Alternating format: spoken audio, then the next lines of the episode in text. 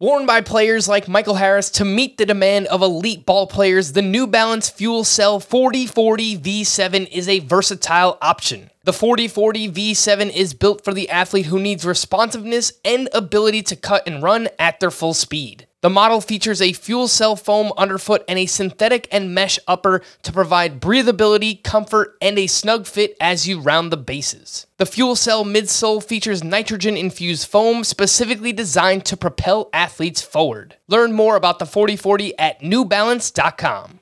If you've ever been in the market for a new home, you know home shopping can be a lot. There's so much you don't know and so much you need to know. What are the neighborhoods like? What are the schools like? Who is the agent who knows the listing or neighborhood best? And why can't all this information just be in one place? Well, now it is on homes.com. As somebody who's been through this, I can tell you these features are so, so incredibly valuable. They've got comprehensive neighborhood guides and detailed reports about local schools, and their agent directory helps you see the agent's current listings and sales history. The area you live in is just as important as the house itself. You can get to know a neighborhood without ever setting foot in it. Say you're a really active person. You could find out about the nearest parks. Do they have a baseball field? Maybe you want to join a softball league like Chris and I play in. Also, Homes.com collaboration tools makes it easier than ever to share all this information with your family. It's a whole cul-de-sac of home shopping information all at your fingertips. Homes.com. We've done your homework.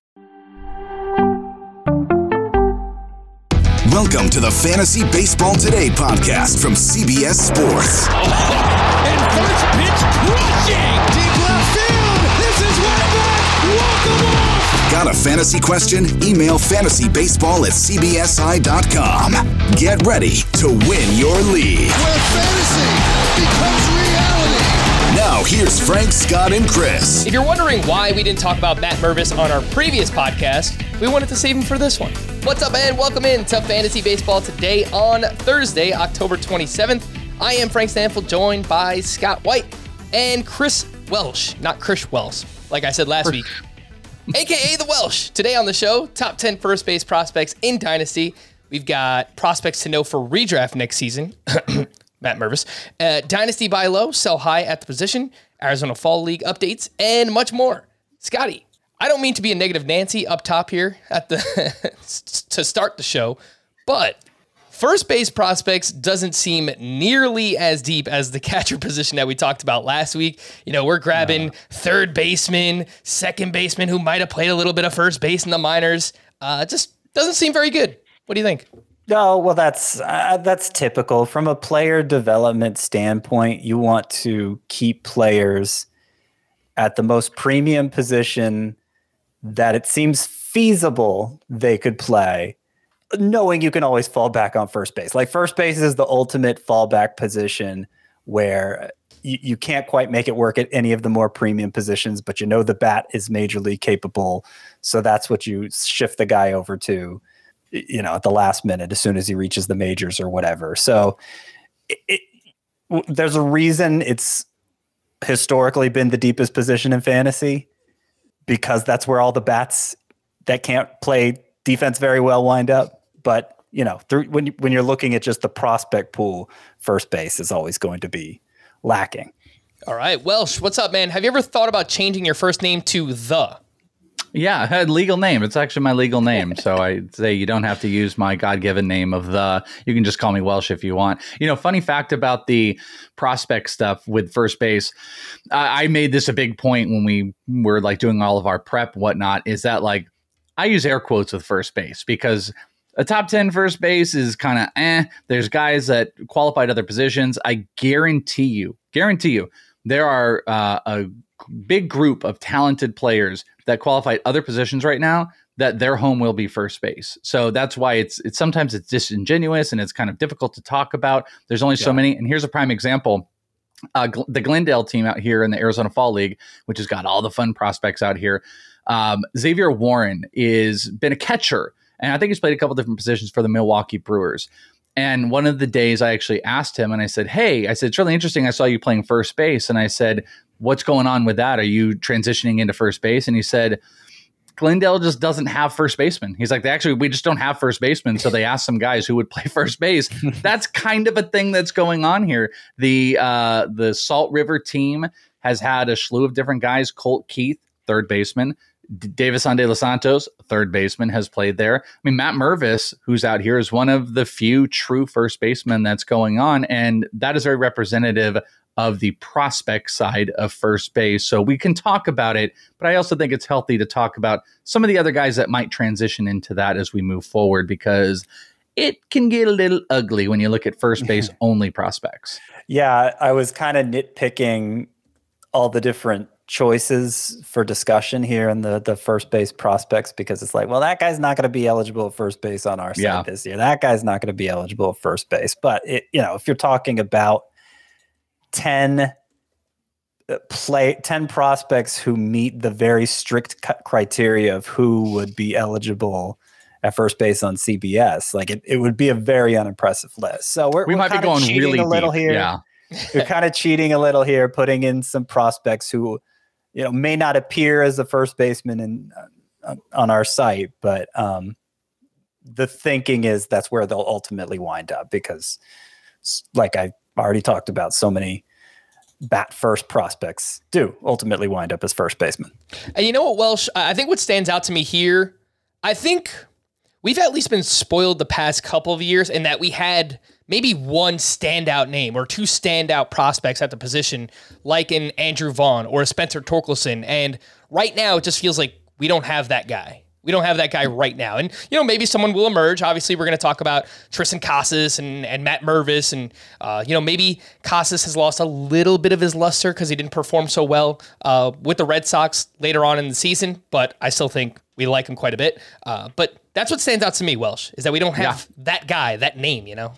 I totally agree. It's actually like two of the top three names at first base, which might be, when all is said and done, what we're talking about. Uh, there might be four guys that are inside the top 100, but at least the two of the top three, those guys weren't really known to most people last year. One, obviously, you know, Matt Mervis kind of came out of nowhere for a lot of people. Eh, There's an unknownness to it. So I think it makes everybody feel uncomfortable. There isn't a star, there isn't a stud. You can argue, obviously, Casas and uh, actually a guy that I have above Casas, but there isn't the star power that has followed it with some of the other guys. So I completely agree.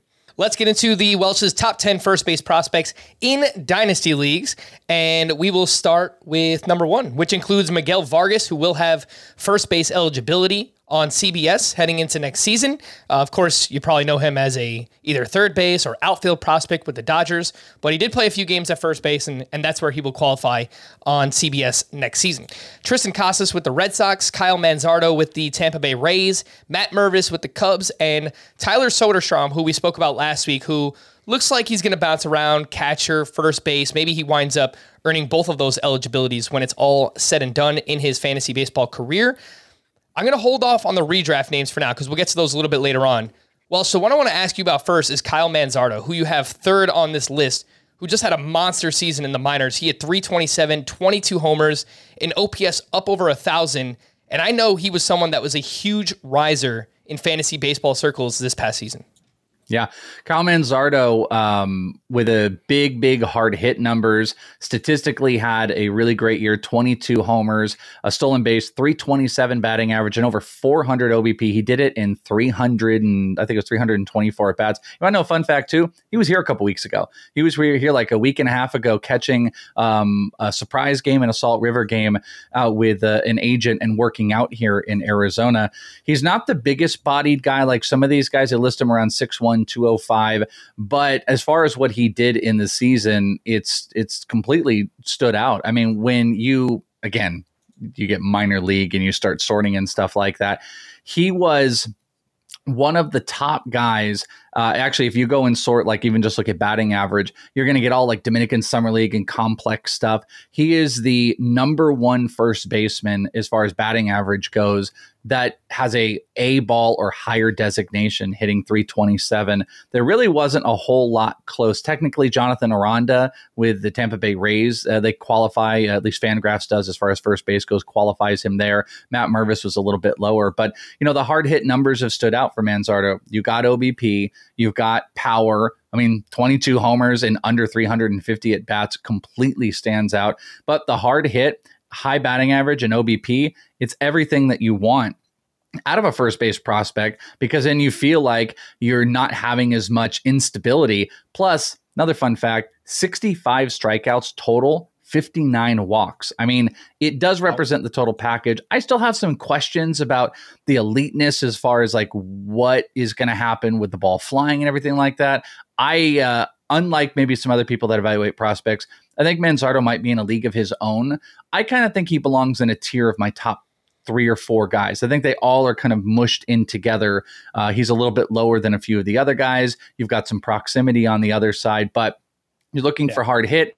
You're looking for three, four, five slash. You're looking for the leader in batting average as far as first baseman go, and you're looking for uh, the strike zone stability as far as strikeouts and walks goes. I mean, he checks every single one of those boxes, so I don't think it's out of out of line to have him be, you know, one of the top guys. Scott, when I hear Tampa Bay prospect, the first thing that I want to look at splits. Left-handed batter with Kyle Manzardo. I pulled up his splits from the minor leagues last season. Against lefties, he hit 244 with a 782 OPS. Against righties, he hit 348, 1135 OPS. Obviously, we're still a long way until he gets to the majors and he can improve those numbers. So, you know, it's mm-hmm. it's not like uh, the end all be all for Kyle Manzardo, but it's just something to I think keep in the back of your mind with the fact that yeah. he's a a Rays prospect. Yeah, I mean, certainly you see much worse splits from left-handed hitters against lefties. It's they just they only get so many reps against them. It's uh, it's it's always an uphill battle, almost always an uphill battle. But yeah, I mean, it's it's hard to find anything to knock Kyle Manzardo for. I mean, the guy just looks like a a hitting savant, and what's what makes it particularly amazing is this what that was his first professional season. His first professional season, he totally dominated minor league pitching. Made it to Double A, by the way, got 30 games at Double A, and continued to do what he did at High A. Uh, oh, technically, his second professional season. Sorry, he did get a few games of rookie ball in uh, 2021. Played 13 minor. First full season. The best way to say it. Yeah. First full season of ball. Yeah. So we're, we're talking about somebody who has made it look easy basically from the get go and I, I, mean, as much as I've raved about Vinny Pasquantino over this past year, it's the numbers he's put up, having reached the upper levels already. Manzardo is very similar when you talk about uh, the back control, the plate discipline, the ability to impact the ball. I would feel better if he was in a different organization because, yeah, the Rays love their platoons. Uh, and and the fact Manzardo bats left-handed isn't doing him any favors as far as that goes. But the Rays are also a team that is always on the lookout for cheap offense, and they they're they're still like trying to make do with Ji-Man Choi at first base. If Manzardo's already doing this kind of damage at Double A, I don't think it's outside the realm of possibility we see him at some point in 2023. You know, obviously he has to keep it up, but the Rays are always a team in contention, and and if it looks like he'll be a help to them, then I don't see why they'd hold him back. Yeah, he will turn 23 years old. This is Kyle Manzardo in July of next season. So, you know, maybe he's a late season call up, uh, August, September, something like that. Just a name to remember. And of course, you know, I'm, I'm sure he's rostered in, in most, if not all, dynasty leagues at this point. Six through 10 in the Welsh's first base prospect rankings. Uh, we've got Jacob Berry of the Marlins. He was their sixth overall pick in this year's draft. Blaze Jordan of the Red Sox, Niko Kavadas, also of the Red Sox, Michael Toglia of the Rockies, who we saw later on in the season, and Jhonkensy Noel of the Cleveland Guardians. Uh, Welsh, before I come to you with some analysis on these players, Scott, I believe some of these will not have first base eligibility on CBS. Yeah, so this is where we start having to to fudge things a bit to, to, so that we have interesting prospects to talk about. So Jacob Berry will be a, listed as a third baseman for 2023. So will Blaze Jordan. Uh, Michael Toglia, who of course saw time in the majors, he'll be a right fielder to begin 2023, and presumably he'll be in the Rockies starting lineup to begin 2023. And then, uh, help me out with this name again, Welsh. Yeah, Yo, Yo, Yokinski, Yokinsey Noel, Yokinsey Noel, I think is how it is. Uh, I remember I was actually uh, in last year in uh, it was in uh, what was it? Rookie ball, and oh, now I'm forgetting his name. He was a former player who's been coaching with the Guardians for a couple years, the, the complex ball. And I asked him about Johansky, and I think I probably said his name three different ways. And then he was just like, yep, yep, yep. I could never get him to give me the proper pronunciation. I was like, just give me the exact, but you know, Kinsey Noel, I think is what I'm, uh, I think what we want to go with. Okay. So he'll be outfield eligible. Um, he'll be listed as an outfielder on CBS, but I think no, especially Noel and Blaze Jordan. I guess maybe Michael Toglia. I mean, he's he's a good defensive first baseman, probably a stretch to play him in the outfield, even though that's where the Rockies mostly used him last year. Like their future is probably going to be at first base, right? Yeah. And something I do with my personal ranks is I try to I try to obviously give like current positional stuff, but when there's any you know ambiguousness to it i try to have future projection on them. Uh, there's been plenty of guys that were short like i had moved noelvi off a shortstop for like a long time and he had gone to third base. So i attempt a little bit more than you would see on it like cbs or any um, sites you know um, uh, eligibility. I'm going to go more of future projection. Like i feel pretty confident jacob berry is going to be a first baseman. Uh, noel has actually played third. He's actually played been a decent third baseman. The outfield is weird. Um, um, but Toglia is another one of those guys. Like I really feel like he's going to be a future first baseman for this team. But yeah, you got to fudge the numbers a little bit because otherwise we would be talking about guys that you would every single one of you would find in your leagues. And we also don't want to prop up guys that are probably like 600th ranked in fantasy because that's literally what we'd be doing if we were sticking strict to first base. Well, so let me ask you about the uh, top three names on this list. Jacob Berry, sixth overall pick. I mentioned him. Looking at MLB Pipeline, they give him a 60 hit grade, a 55 power grade. And I believe this is the player you were talking about. You were on with Towers, Chris Towers, uh, around midseason, you know, right after the draft happened. I think you comped him to Kyle Schwarber in yeah. Jacob Berry. So talk to me about him, hmm. uh, and then baby, and then maybe some of the um, the comparisons between uh, Blaze Jordan and Niko Kavadas. I don't know that there are any, but they play in the same organization. So I'll just throw them in so, together. So one thing I point out is that wasn't like necessarily my comparison. It was the Schwarber comparison followed Jacob Berry a whole lot. Jacob Berry okay. used to play actually at U of A. He transferred to LSU to go with a big powerhouse. Um, he's got kind of that Schwarber esque swing. He can get into him. He can just, it just, I mean, it's huge loft like you see with Schwarber, a lot of hands, a lot of lower body power in there. The batting average I kind of worry about is going to struggle. So I'm I'm I think I'm a little bit lower on Jacob Berry than others, especially in like first year player drafts. But this guy has monster power. He's been in the limelight, obviously, with uh, in baseball community of playing at LSU, and he did really well. He played really well at a, at LSU, but early on, I think there's been some early struggles in his first year, but we don't really pay too much attention. Almost like um, Scott had said, where it's like Manzardo's first professional season. It kind of is like playing a handful of games at rookie ball or making a little jump. We don't look into, especially college guys. I want to see what happens this year, but there's swing and miss in the game, but there's huge power and there's a lot of Kyle Schwarber stuff out there if people want to get it. But Schwarber also has like the not that it matters, but it's just like open leg stance type of stuff where Jacob Berry can his legs can be a lot more inside and it's just a lot more you know pull power that he's got. Um what was the other one? The other one was oh uh, niko kavadas and blaze jordan. Two very different guys. Nico is out here uh, in the arizona fall league. Blaze jordan much more athletic guy. Blaze was like the big internet phenom if everyone remembers. He's the kid that was 13 years old on youtube hitting big bombs. He like definitely 500 foot home runs as a yeah 500 year old yeah exactly. Home run yeah. contests and stuff like that. He lost a whole bunch of weight which i think helped um, but i still feel like he's ultimately going to either be like left field or first base so i qualify him as a first baseman. I think the hit tool is better than Kavadas. i think the power is bigger than Kavadas. i like he's actually a great great great guy uh, niko Kavadas is but you know, a little bit shorter, a little bit stockier. It's not quite Vogelbach-ish at all, but you could see the future potential on that. So the bat's got to continue to play. Uh, I think it.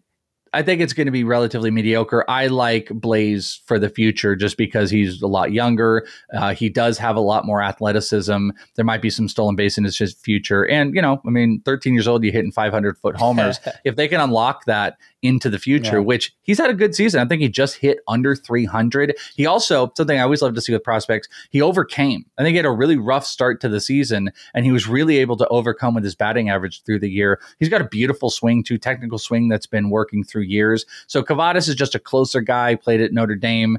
Um, you know, proximity is kind of out there, but I think it's going to be pretty tough for him to to get a first base gig anywhere. It might be kind of DH only in the long future. So Blaze is the better bet. All right. Blaze Jordan, by the way, awesome name. I mean, you have to factor that into the prospect ranking too, right? Like it doesn't get much better than Blaze Jordan. That like you know, imagine you're like, I'm like, hi, I'm Chris. He's like, hi, I'm Blaze, Blaze Jordan. I'm like, okay, all right, man. I, I do want to mention for Jordan since we talked about the you know the 500 foot home runs at age 13. Uh, he did hit just eight home runs and 370 at bats this year doesn't mean the power isn't in there. There's not a lot of loft in his swing right now, and he's still a teenager. Like this was his age 19 season. I think so. this is a great point that you bring up that we should note. Like these guys are especially at these levels like he's built for power like clearly that's that was his mantra he's built for power but he came into this organization learning how to you know, get into pitch recognition and hit for contact and not overhit. And in 2022, he had 30 doubles. And yes, he only had 12 homers, but the old dumb adage that power is the last tool to develop, he has that tool, but he just hasn't readjusted his swing. Like there's, you know, Matt Mervis, we haven't really talked about here. Matt Mervis is one of those guys that like the homer today, I know we're going to talk about in a little bit that homer was so uppercut loft, and he did it again in his next at bat, which he missed, and he hit it 400 feet up in the air. Like Blaze is not at that level right now. That organization wants him to hit, hit for contact, not chase as much as possible. When you get Blaze into having two or three years of, of just seeing pitches throughout the year, understanding baseball at a professional level and you get to let him start unlocking the power, that's what you get excited about. So for an under 20 year old kid, for two years worth of baseball to be hitting right around 300 last year hit 300 this year hit i think 289 that's a big plus. That's something to get relatively excited about.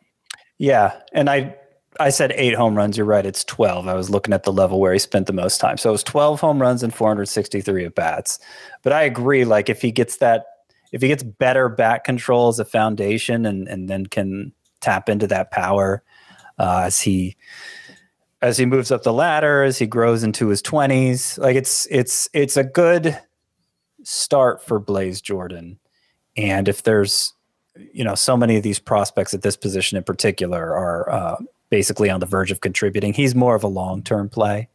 One of the few. the, but the foundation is good I, I wanted to uh, follow up on Jacob Berry too, because it was interesting to me that you emphasized the power, because most of what I've read about him treats him like a hit over power prospect, like a good plate discipline guy, which, you know, I mean, evaluations are constantly changing so i'm not like second guessing your opinion. I just i just find it interesting that the consensus view of him seems to be more hit tool over power. And and a lot of that is because his first two years he hit crazy high batting average. He hit uh, 352 at Arizona, and then in 2002 he hit 370 at LSU. But it's more about like professional hitting. I mean, when he came to the Marlins, he hit 264 in A ball and one and a buck 25 in four games in, in rookie ball. I think like when you watch him, his swing does his swing and his approach, in my mind doesn't feel like a 330 hitter or a 320 hitter or anything like that. It feels like a guy that is going to recheck in pretty quickly, by the way. I think he's one of those guys that's going to pre- pretty quickly start changing into that power form and you're going to start losing some batting average. But we'll see from this year. His first stint of professional baseball was a lot more of what I'm talking about, but his college career definitely does tell otherwise. He didn't he didn't ever crack 20 homers, and uh, he had a 350 batting average plus for his two years, so it definitely speaks to that. All right, let's move into first base prospects to know for redraft leagues for next season. And the first name up top here is Miguel Vargas. And I already mentioned again, you probably know him more so as like a third base outfield prospect, but he will enter next season as first base eligible on CBS. And in the minors, he crushed it. He hit 304, 17 homers, 16 steals, a 915 OPS. He got a chance to I'm not going to say play. He was not with, much of a chance. he was with the Dodgers organization. You know, he was he was up. He was riding the bench. He wasn't really playing very much, but that might change next year, Scott. I was just looking into their team context for next season. There's a 16 or 17 million dollar club option, 16 million dollar club option for Justin Turner. Trea Turner is a free agent, so I mean, just straight off the bat, you can imagine uh, Gavin Lux slides over to shortstop. Uh, Chris Taylor's playing second base. So either way, I mean, there could be third base available. There could be left field available. Like there's different ways for Miguel Vargas to work in here. What are your what is just your expectation right now for his playing time next season?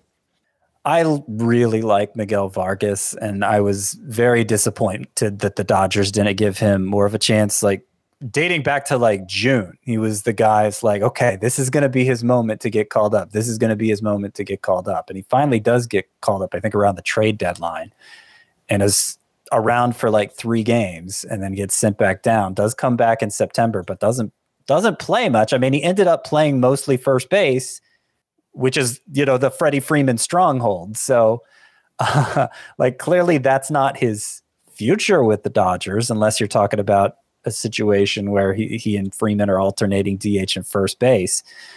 He was primarily a third baseman in the minors, didn't make a single appearance at third base his whole time in the majors. So I, I'm just having a hard time thinking along with the Dodgers here. And of course, I mean, the reason I like Miguel Vargas is because I think the bat is special. I think it's, he, he profiles to hit for average and power. Um, looks a lot like, to me, looks a lot like a young Miguel Cabrera at the plate. So I'm I'm very excited about his potential in fantasy, but yeah, I don't really. I mean, of course, you're talking about the Dodgers. Are are they going to have Gavin Lux as their shortstop next year? I seriously doubt it. If they don't bring back Turner, they'll sign one of the other big guys out there. And because Vargas didn't play third base during his stint in the majors, is he really going to be their choice to step in for Justin Turner if they let Turner walk? I don't know. I think more likely there's a path for him in left field. That would be my guess. Is is his uh, if the Dodgers do want him to be an everyday player sooner than later, that's where it would be. But I don't know what they're thinking. I'm having a hard time. I mean, they made the move, and I think that you kind of hit everything that's important here. Is the move prior to the call up was they put him in the outfield and they started getting him work there because they knew that's where they needed to for that season. But I still think there's a real possibility that like you don't have issues with his transition to third base. Like he's got that. Like he hasn't played it in a little bit. Um, but he's got that down if they want to make that commitment. I think what Miguel Vargas offers them is the flexibility to make whatever moves they need to make in the offseason. They can make a big play for an outfielder, and if they don't, they can go here. If they make a big play, let's say for an outfielder, it's probably at the expense of not picking up an option on Justin Turner so you can re sign a guy like Trea Turner. So I think he offers flexibility. I completely agree across the board. I love Miguel Vargas. I remember watching him in rookie ball out here. It's always been high patience, it's always been high contact. He has never tapped into elite, elite power, but you make that type, you have that doubles type of contact, you're going to be able to walk into big homers. He had 17 homers in the minors, also stealing some bases. So I'm a big, big Miguel Vargas guy because he's one of just those, you know, those rare corner infielders. That's why we get all hot and excited about like Kyle Manzardo and even Matt Mervis. It's like when you get these guys that don't come in and are already projecting 175 strikeouts on them and can walk, they're already a step ahead of the game that they're going to find ways to contribute, which is going to continue to allow them to stay on the field. And as long as they stay on the field, they can keep putting up stats for us. And Miguel Vargas is a guy, once he taps into it, you get if you got 20 10 out of your third baseman if that's what he qualifies at you're going to be really really happy about it. So miguel vargas even though we're talking about him at first base probably is not going to be there in the future but i'm with scott. I, I absolutely love him. At least for 2023, he will have first base eligibility. So maybe look if you can get 10 to 15 steals from your first baseman, that's valuable. We don't really have a lot of first basemen that can run for fantasy purposes. All right, we are 27. Frank, since, since we're talking about knowing for 2023 redraft, where did I know you want to move on? Where did Vargas go in that 15 team draft you did? Oh, Scott always put Ooh, me. Let me take a guess. How many? How many total picks? Oh, a lot. It's a 50 round draft, 15 teams. Oh, okay. so. I'm going to say everybody in the I'm going to say 431. Man, I would have to do some uh, quick math. I, you guys are probably better than me. Go look at four thirty one. I feel good about that guess. First pick of round 28. Okay, so not like if we're talking a 12 team context, there's a What's good chance number? Miguel Vargas isn't even drafted. That- so that's that's good to know. so wait, fifteen times twenty eight. No, 15 times 27. So it was it's 406. You were close. No, no, what'd you say? 480 I- something? I said four thirty one. What is it? Four oh six? 406. Yeah, you're pretty close. I mean, Nostra Welshus. That is some good number. Those are some good. That's some good number guess in there. That No seems big deal. entirely too late, by the way, too. I mean, just think like, you know, in hindsight. Yeah. Uh, I mean, obviously, if if if the buzz in spring training is uh, okay, he's he's positioning himself to play whatever position on opening day, then he's gonna shoot up the rankings. Right, but if yeah. The not, minute there's the Dodgers, the minute the Dodgers say, "Hey, Miguel Vargas has got our left field gig," whew, I mean, Yeah, we're yeah. going to go up into easy two hundreds. We'll pop into probably the one. I wouldn't be so. I wouldn't even be shocked if they gave a full commitment. If you saw him inside the top one fifty, uh, it might be a little bit dramatic and everything. But if the Dodgers committed to him and you had him on opening day, that might be worthwhile. Yeah, we could just have a rocket ship for Miguel Vargas. It's unfounded confidence, but I, I feel pretty confident. I, I feel like he's going to play. We'll, we'll see what they do in the offseason. What I was going to say before is that we made it this far and we haven't talked about Matt Mervis yet, who I think most people are waiting patiently to hear your thoughts, both of your thoughts about, because I know Scott likes him quite a bit. Welsh, you have a clip which I will pull up from your Twitter account, uh, a, a clip of Matt Mervis just absolutely destroying a ball. And Yeah. that's exactly what he did in the minors this year, where he hit 309 with 36 home runs, a 984 OPS. And there is a legit chance that he is either the opening day first baseman or DH for the Cubs next season. Welsh, your thoughts? Yeah. So uh, before you even hit play on the clip, uh, th- there's this funny thing that happened. So I have this nice gentleman sitting next to me, and he, uh, his, I think his brother or best friend was being one of the bat boys. Bat boys. The guy was like 65 years old, do, going between the thing, and he doesn't really know a whole lot. And he asked me, he's like, uh, my buddy was asking, telling me I got to pay attention to this one guy with the A's, and I was rattling off names, and we couldn't figure it out. And I said, all right, well, here's what I'll do for you. Look at the guy in the on deck circle. I'm like, you probably know the guy that's up to bat. That's Jasson Dominguez. That's a big name. And he kind of shook his head, probably didn't. I said, pay attention to that guy right there in the uh, on deck circle. He's like, who's that? I said, that's Matt Mervis with the Cubs. And Jasson comes up. He gets right out. He does, you know, little liner to first base. Matt Mervis comes up takes three straight balls before he hit play. He gets a this is against a lefty. He takes a fastball, an off-speed pitch, another fastball. He watches them all. He has perfect control. He knows exactly where these are going. I actually have the entire video I didn't put on here, but you can see him watch it. He then on 3-0 count takes a strike down the middle because he's a smart player. This is the 3-1 pitch off of a lefty and then you're going to hear me talk to the guy after if you've got the volume up. And listen to this bad boy.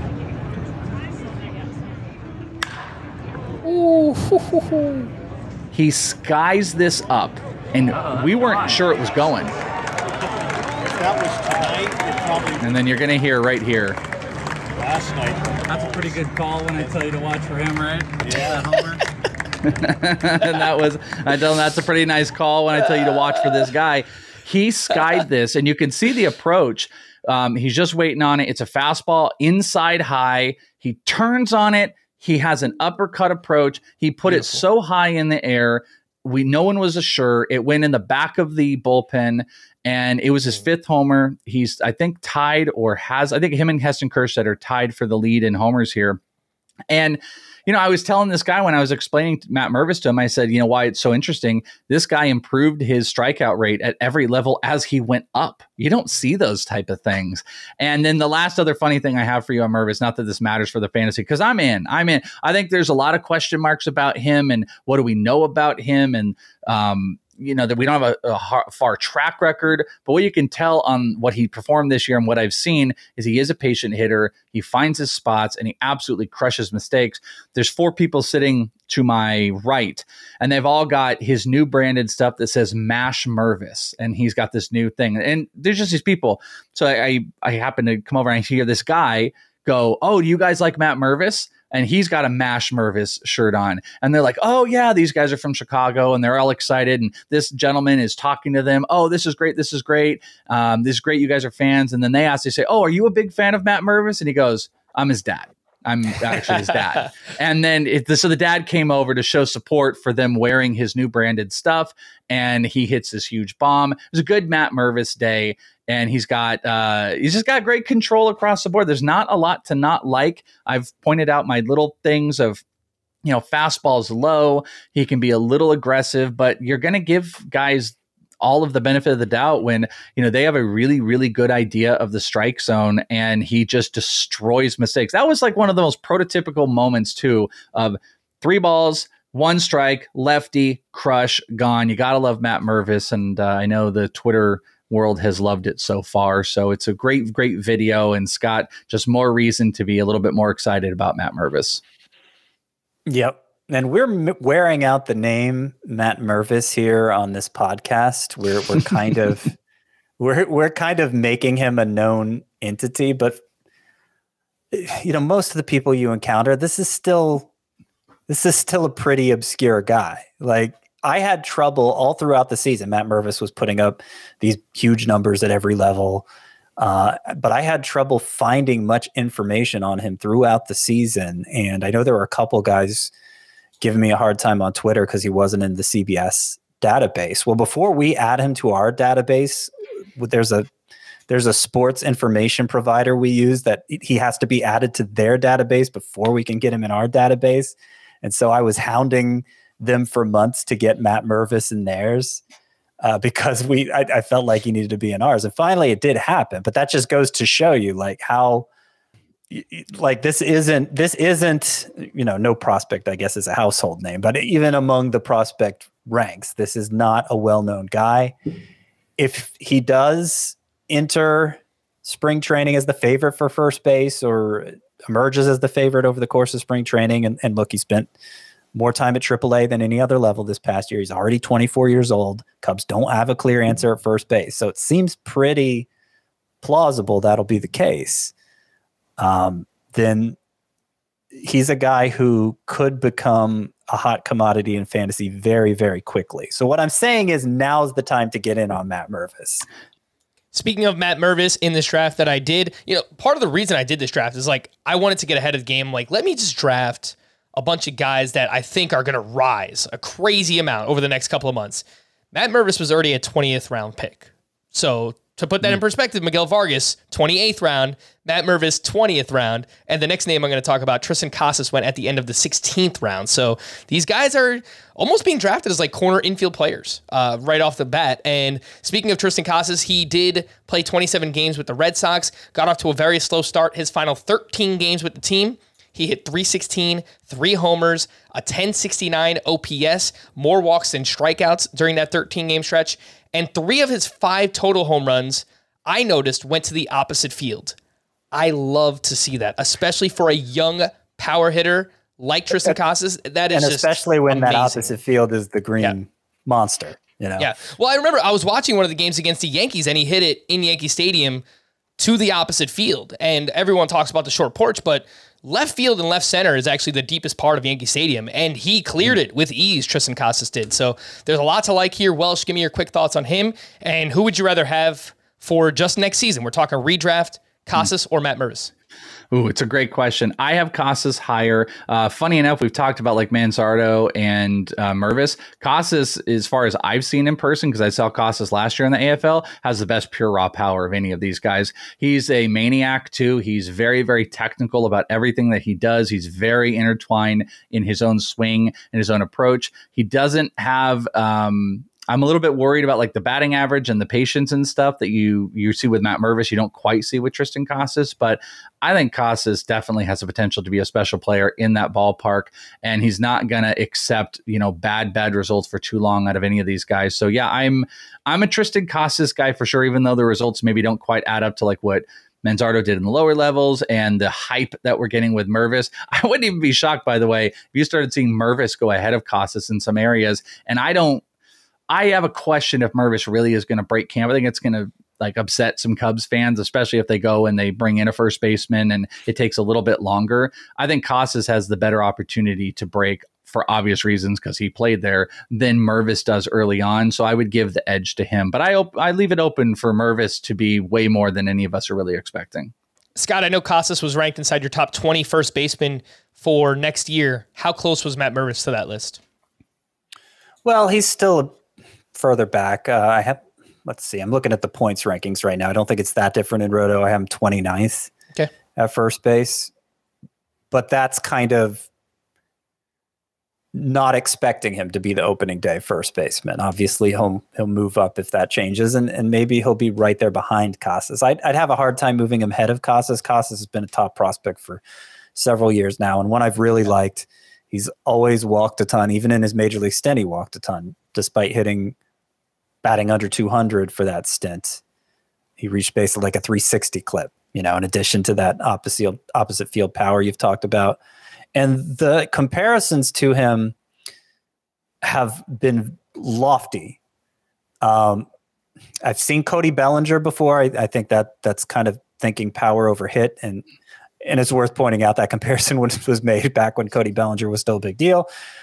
Uh, I've seen Freddie Freeman before. I've seen Joey Votto before. He has kind of that heady approach to hitting where he likes to choke up at times. He he um, he's just he just seems like a really smart intellectual hitter, sort of like a Joey Votto.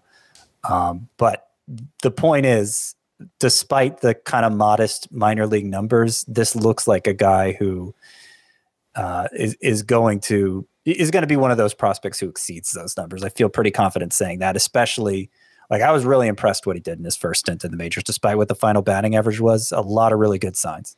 For those watching live or on demand, please hit the like button on YouTube, subscribe to the channel, and drop a comment. Let us know which uh, which first base prospect will make the biggest impact in fantasy baseball next season.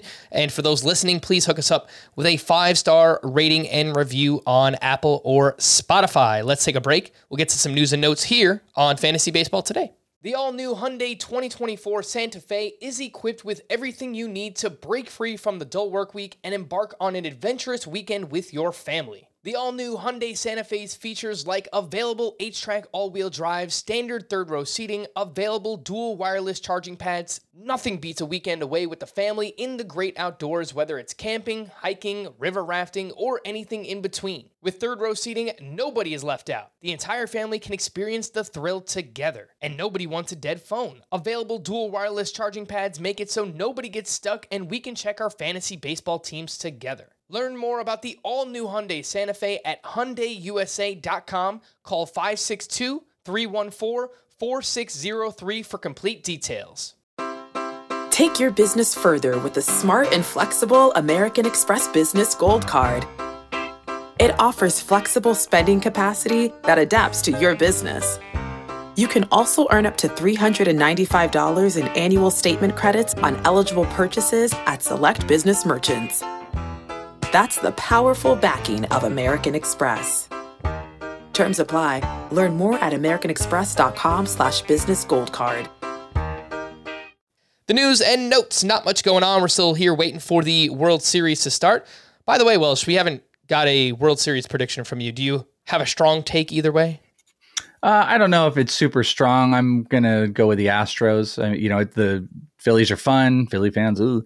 But you know, it just I think that team is built. Uh, I'm very very careful about it. I actually had this moment where it was uh, an Astros pitcher going up against a Phillies hitter in the AFL the other day, and I was like, man, give me some result, give me a big strikeout or a big homer, so I can put this on Twitter and just get everybody riled up. Uh, we didn't get that though. we did have a homer from an Astro today. Uh, I would go with I'm going to go with the Stros. I'm going to say uh, Astros in six.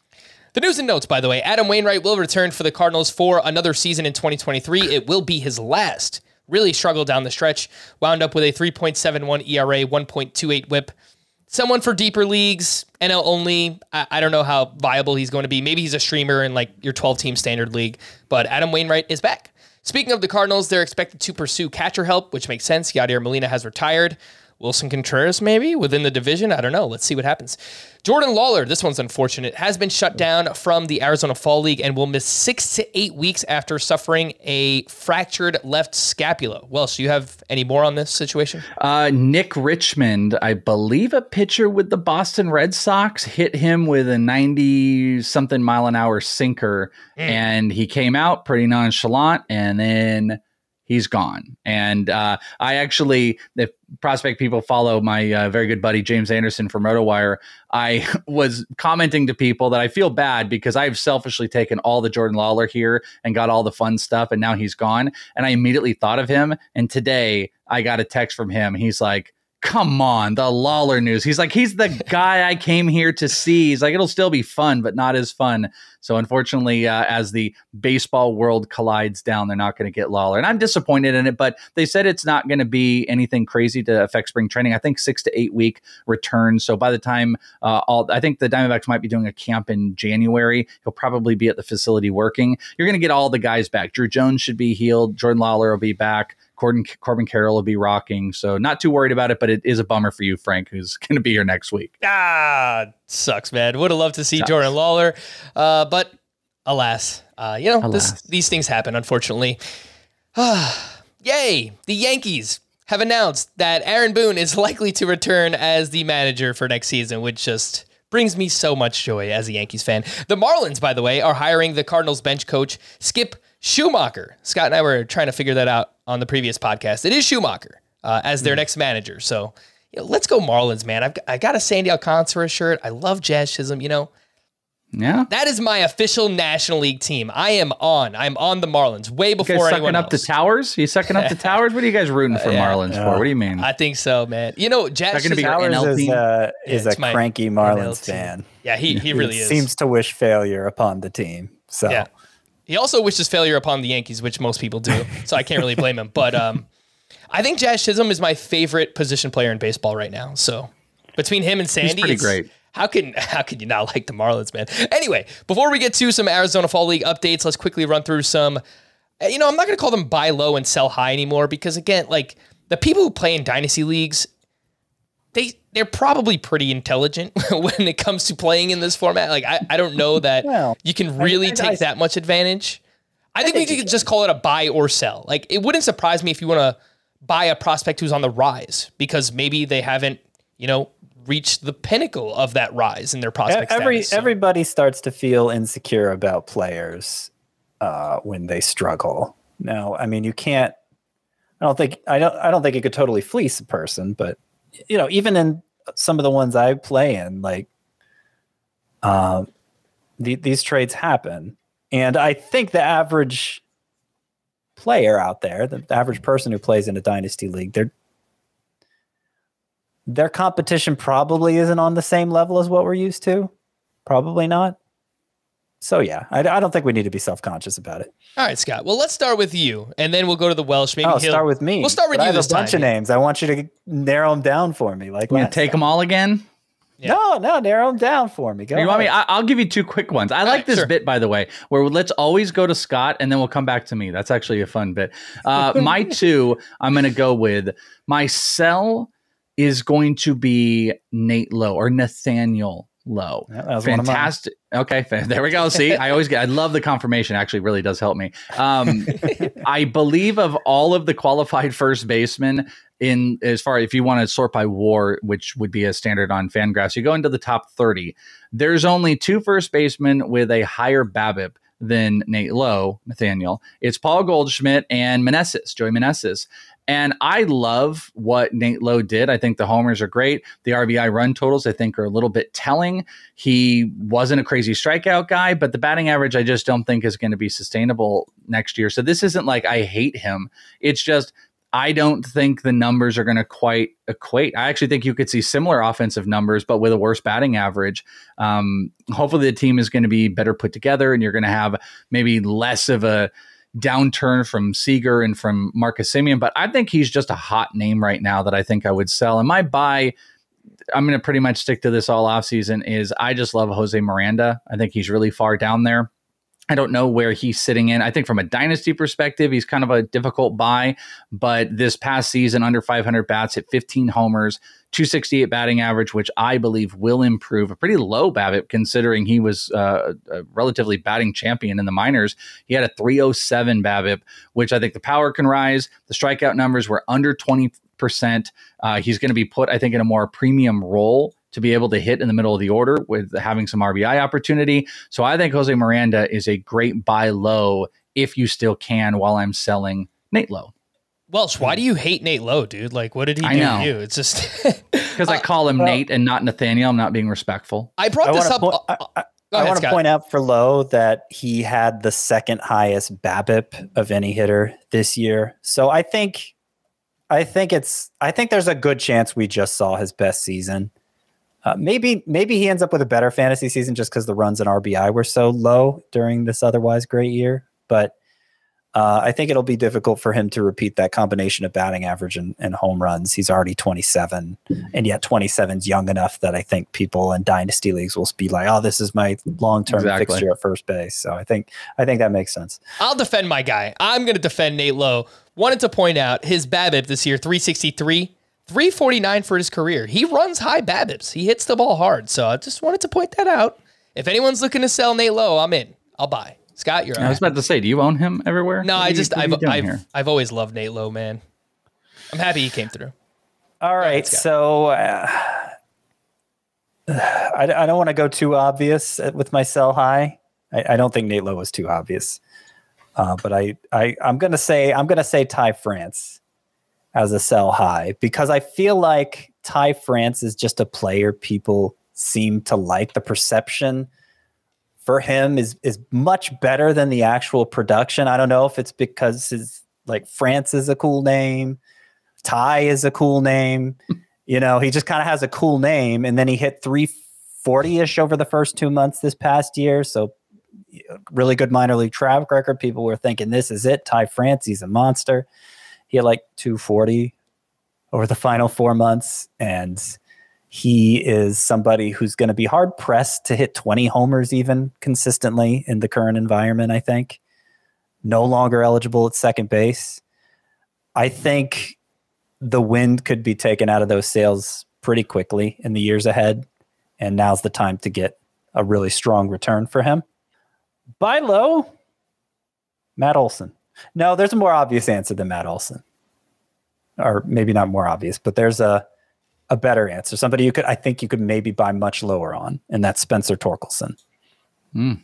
And like I do think you should it should be pretty low that you're buying on Spencer Torkelson because he had a disastrous rookie season, but uh former number one overall pick, obviously, who showed great plate discipline throughout his minor league career. There weren't really many concerns about him coming into his rookie season. I think people thought it was he was just going to cruise. And so I, I I'm willing to invest in that pedigree still if the price is low enough. Crap. I just realized I didn't include Scott's Simpson soundbite that he sent me in the Welsh's ah. Arizona Fall League. Arizona, Fall League is going to be over by the time you get I, it I know, I know, It man. will. It's, gosh, shoot, I am. You're going to be here next week. I You're probably not going to have the sounder. no, That'll be you know great. what? I will have there. it for next week. Smells funny. That's it. There you go. That, that's, That's my basically. Homer it. Simpson voice. Anyway, let's get some Arizona Fall League updates with the Welsh. That's terrible, terrible, ter- ter- terrible. Don't you want to look at the Grand Canyon? Your current OPS leader in the AFL is Twins prospect Edouard Julien, who is batting 390 with four doubles, four homers, 14 walks to 13 strikeouts, and a 1325 OPS. Welsh, I texted you this earlier.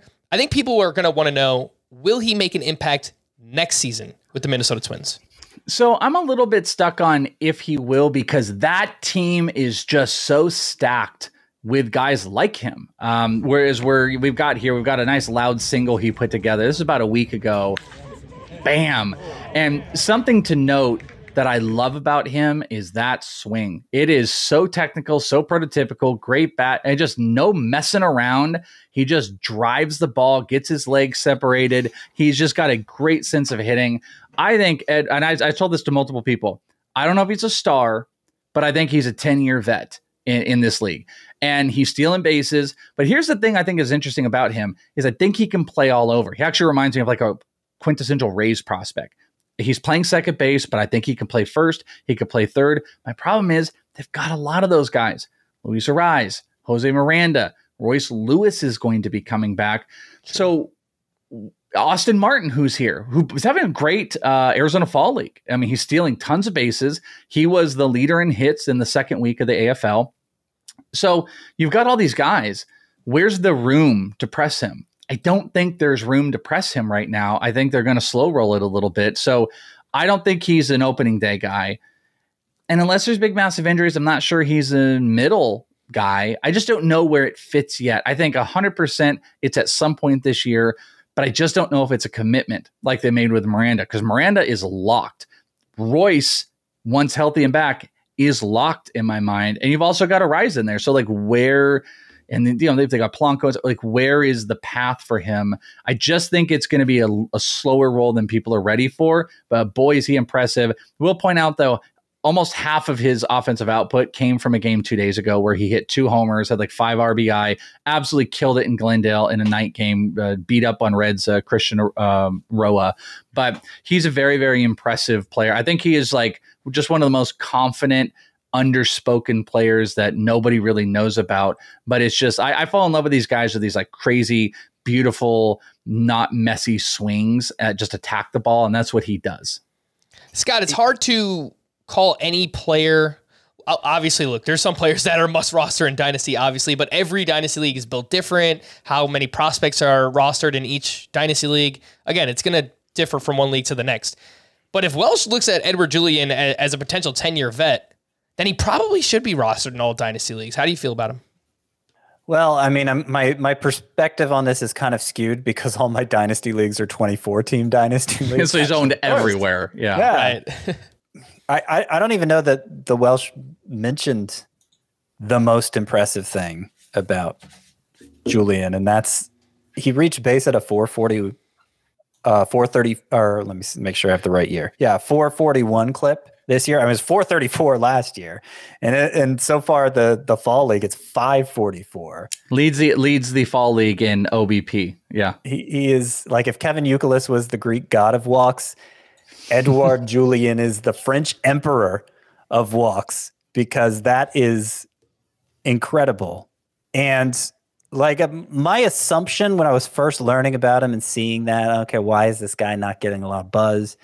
uh, he must he must kind of be like a low exit velocity guy whose power isn't really going to translate. But came to find out that's not the case. Like quality of contact's good for Julien. So uh, I am he, he's somebody I'm pretty fond of too. I feel like Welsh and I are like propping up the same guys here. But uh, yeah, well, I mean, it's no, a good like thing. It's a, good, it's, it's a good thing that we're on those similar guys. I mean, I have him right around the top 100 prospect. I just think that um, you know, the pedigree is there.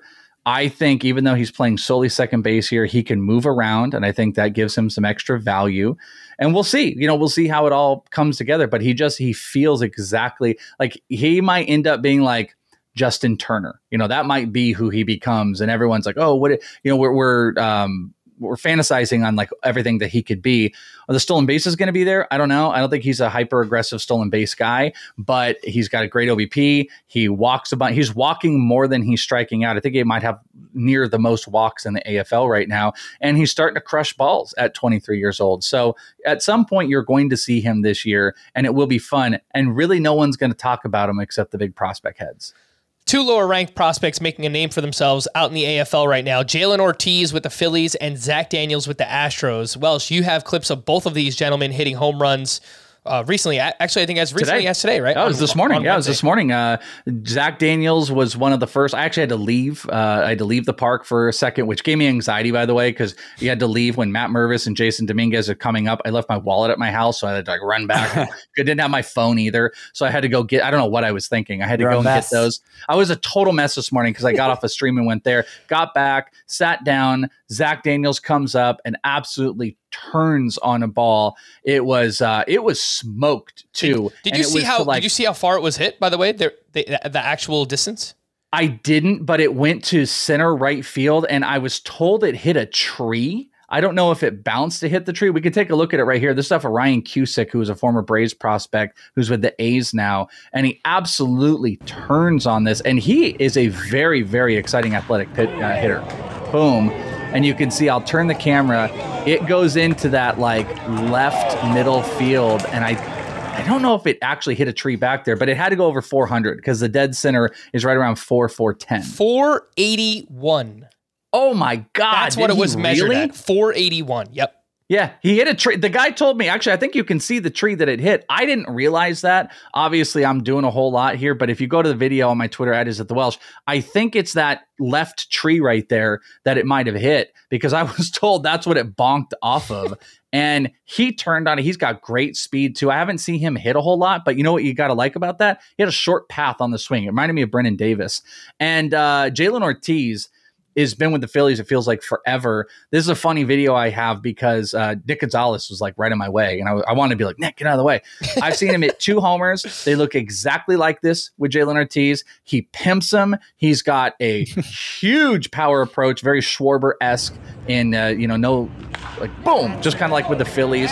It was murdered. And he pimps them and he knows he got them. The problem is, is he doesn't really recognize off speed stuff very well. I haven't noticed. So I think there's going to be a big hole in his swing, but you know, he punishes fastballs.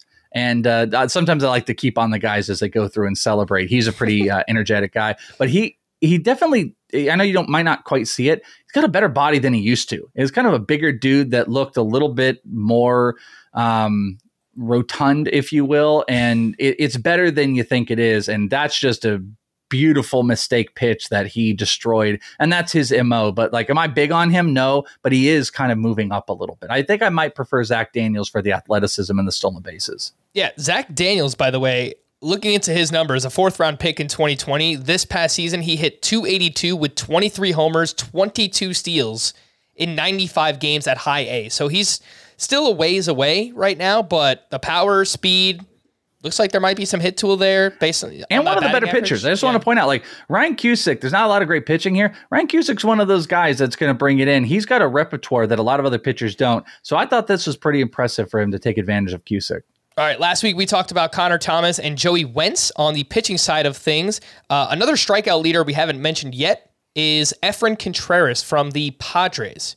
Welsh, do you have anything on Efrain Contreras? Yeah, I will tell you this. It's very funny you bring him up because I hadn't noted anything about him. I'm doing this goofy thing where I have this big Google sheet. I call it the Arizona Fall League Notebook. It's part of my Patreon if you want to check it out. And I'll like live update stuff during games that you could check out. And you'll just get my random notes. Efrain Contreras was one of the guys I just noted from Monday, I think it was, because dude has a curveball. Guy has a mid 70s curveball that he was dropping on these guys, which nobody could hit. And I hadn't seen him before. A little bit shorter, a little bit stockier, doesn't feel like a starting pitcher, 100% feels like a middle reliever. I'd point that out to a lot of people, even though the strikeout numbers are really great. But maybe a guy that can contribute soon. Maybe a guy you feel good in the the even the back end of the bullpen, but he's got a nasty curveball that nobody had an answer for. And that is what is getting him the strikeouts here. Remember, you got a lot of aggressive guys. You've got a lot of fastballs that are going over, a lot of guys that aren't hitting off speed stuff. So when you get a pitcher come in that can A, throw a mid 70s curve with a lot of spin, but also command it, he's giving guys fits. I, I did have a note about him and mark him, but I do think he's a reliever. All right, last thing I wanted to hit on here. uh, We we always talk about the good when it comes to the Arizona Fall League. I know that stats really don't matter much out there, Welsh, but these are five big name prospects. Four of them, at least, are very big name prospects. Tyler Gentry, you know, he's kind of on the fringes, but They all have a 600 OPS or lower. Does it matter? I don't really know. But uh, is there maybe one or two of these names that you're actually worried about? Warming Bernabel with the Rockies, uh, Deyvison De Los Santos. I don't know if I'm saying that name right. Apologies. Uh, of the Diamondbacks, Jasson Dominguez with the Yankees, Matt McLain with the Reds, and Tyler Gentry with the Royals. Any concerns? So, well, one of them, yes, and and I'll note this is what the PA announcers have said. So I'm just going to let you know, but they they say warming Bernable. Okay. Uh, so it's burnable. So letting everybody know. I've said burnable the entire time until every PA, PA I mean, warming, burnable, it just goes together. Right? it, like, feel, it, it feels like it's beautiful. Like he should make that the pronunciation. I totally agree. But every P, PA announcer goes, and they're not all perfect because I've heard them say Zach Gelof's name three different ways, but it is always warming Bernable. Uh, he is my worry. And he put up crazy video game type of numbers in the minor leagues this year. And we do see that relatively commonly from like lower level Colorado prospects, especially as they move up. I just hate his approach here. Um, it's not like there's a lot of business in his swing, but I don't feel like he knows what's coming. I feel like smarter pitchers are taking advantage of him.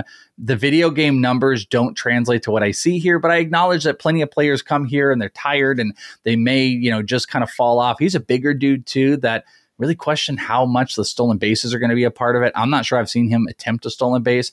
So I'm a little bit worried about Warming Bernable. Um, Matt McLain is the other one that like the batting average is still just stinky. You know, it's just like he just doesn't make the contact that I just don't know if I'm gonna like. I had him inside the top 100 because of the big power potential, but I just don't see him even as maybe like a long term, especially that team that's got like Jonathan India and they've got Elly De La Cruz and Noelvi. I don't see him as a long term option, so I'm kind of coming off of him.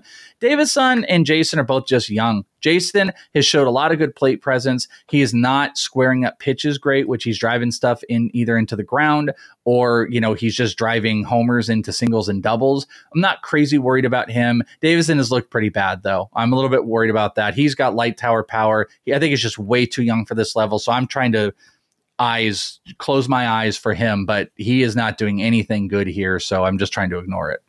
I always talk about all the great prospects I have in the Scott White Dynasty League that I'm excited uh, excited about. I also have Matt McLain, which you know, hearing that doesn't make me feel too good about uh, old Matty boy. Before we wrap up, of course, you know we typically go a little bit longer on these uh, prospect episodes.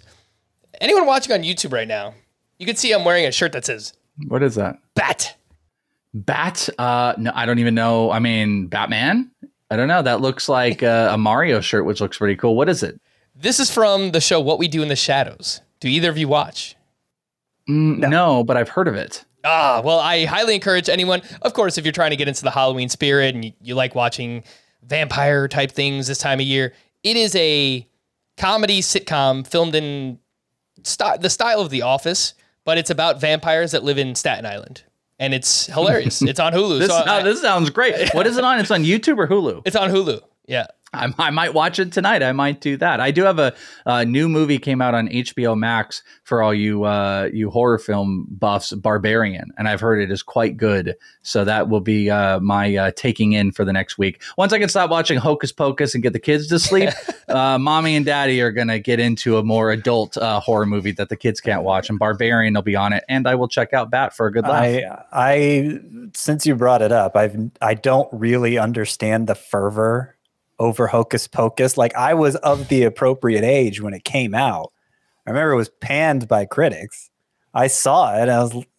I don't. I don't understand the affection that so many people nostalgia. have for it. That it's it's nostalgia. It's, it's getting yeah. a sequel thirty years later. The sequel's awful. Uh, we watch it. It is. Uh, they shouldn't have done the it. original. Is my point. Nah, but it, like we have the nostalgia of the original and stuff like that. Like me and my wife both both had that. You watch. You think about it. You're like, oh, this would be cool for the kids, and you watch it, and you're like, all right. The sequel did not need to be made. I don't know yeah. why they did. I had this moment where I saw Bette Midler. The first second I saw her, I'm like, wow, she hasn't aged a day. And then they got closer to her, and I'm like, wow, she's so old. Like this doesn't work. She's so she looks so much older. I feel horrible, but she looks so much older in this, and all of them. Yeah, it doesn't work. We're gonna wrap there for Scott and the Welsh. I am Frank. Thank you all for listening and watching a very long edition of Fantasy Baseball today. We'll be back again on Tuesday. Bye bye.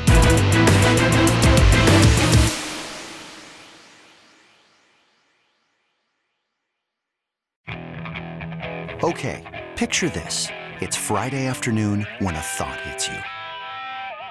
I can waste another weekend doing the same old whatever, or I can conquer it. I can hop into my all new Hyundai Santa Fe and hit the road. Any road. The steeper, the better. Because my all new Santa Fe is available with HTRAC, all wheel drive, so I can hit the trail without a worry in the world. Heck, with three rows and best in class rear cargo space, I can pack the whole family in with all our gear. We've got available dual wireless charging for our phones, so we'll never lose touch with civilization, and we won't lose touch with the primordial power of Mother Earth. So, which is it? Waste the weekend or do something a little more epic? And conquer it in the all new Hyundai Santa Fe. Visit HyundaiUSA.com or call 562 for more details. Hyundai, there's joy in every journey.